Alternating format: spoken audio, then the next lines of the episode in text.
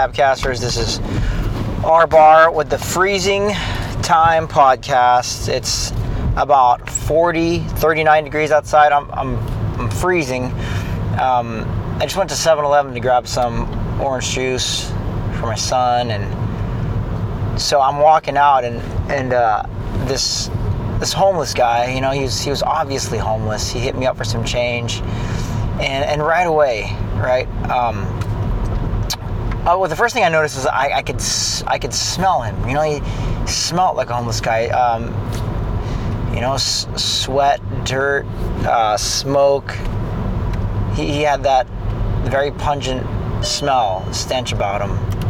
Um, and then he, he followed me outside and he goes, "Hey, man," and I knew what he was gonna ask. He was gonna ask me ask me for some money, and and right away Holy Spirit brought to my mind uh, James. I don't know what verse or chapter it was, but it was what, what good is it to, to say, uh, be warm and be filled to someone that you'll pray for them, but, but you know, ha- haven't done anything for them? Something to that effect. And um, so I, I had a bunch of change in my pocket. So I said, you know what? He goes, you got some? Can you spare some change? And I said, you know what, dude? I, I actually have change and you can have all the change in my pocket. It was like it was 99 cents. That's right. It was 99 cents. And uh, and I said, you know what? I I think God wants to talk to this guy right now. So I just I stood out there. It's 39 degrees, and I'm just talking to him. And uh, I'm actually I'm, I'm listening. So I said the first thing I said is, "What's your so what's your story, bro? What's your story?" And uh, he just proceeded to tell me a story filled with death. Um, everywhere from my mom died, I'm a screw up, I, I didn't finish high school, I'm do drugs, I steal, and and at, at the end of this conversation, uh, the, the, Lord must have been keeping me warm because I'm just in, I, I'm not even, I don't even have a jacket, right? Um, I got tights on underneath my jeans, but that's it and uh, some lady walks up. She goes, "Hey, honey, what do you what do you want?" And uh, can I buy you some cigarettes or something like something like that? And she buys him some Pall Malls, and I go, "Dude, you hungry?" So we go inside and I buy him a cheeseburger, and he's like, "Are you sure? I hate to be bothering you." I was like, "Bro, you're not you're not bothering me." So I buy him this cheeseburger, 7-Eleven cheeseburger, and um, we get outside, and I go, "I that you know what that it's not even mine. Like my money's not mine. It, it, it belongs to God." And so I'm, I'm weaving God into the conversation, and um, and what I can remember is at the end of this conversation, because we were out there for a long time. I said, "Hey, man, I want I want to give you life right now." Oh, this is what I said. I said, "If if if I were to give you a genie in a bottle right now, and you were and you, and you would rub it and get get whatever you want, three wishes, what would you wish for?" And uh, he, he wished to, he said first he wants to get out of this situation. And i go you know that's you're not you're not wishing big enough. It's too low. It's too cheap. And then he wished for a house. And i go bro you you you got a genie in a bottle. You got any wish you want. What do you want?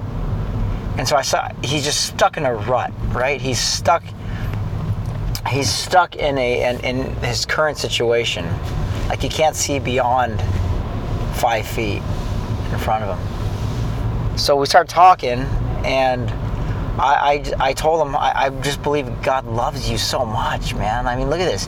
He's, he's, he's fed you. He even got some cigarettes. You stay warm. I mean, he's sleeping out of a tent right now. But I encouraged him to cry out to Jesus, just to say, Lord, what do you have for me?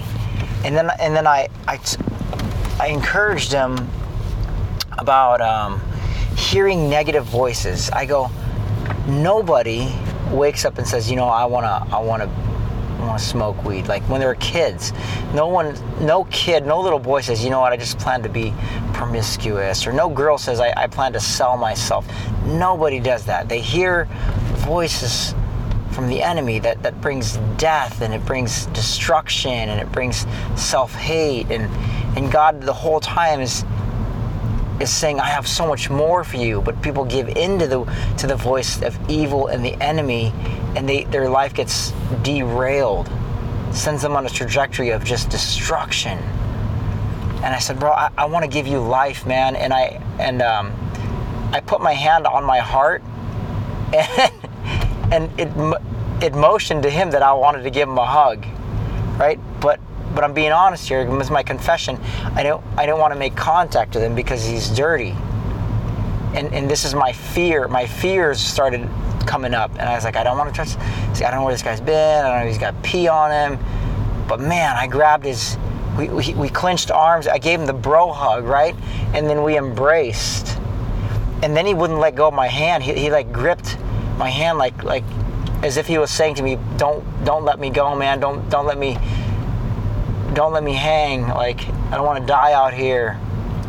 And I held on to him, or you know, I, I, I squeezed, gripped his hand. He gripped my hand, and I said, "Man, I want to I want to give you life. I want to speak life into you." And so I encouraged him uh, with uh, to get into some soup kitchens, to, to talk to to churches in the area, um, and then giving them life life giving words, right? Um, but yeah, so I, mean, my blood's still, my, my heart's pumping right now.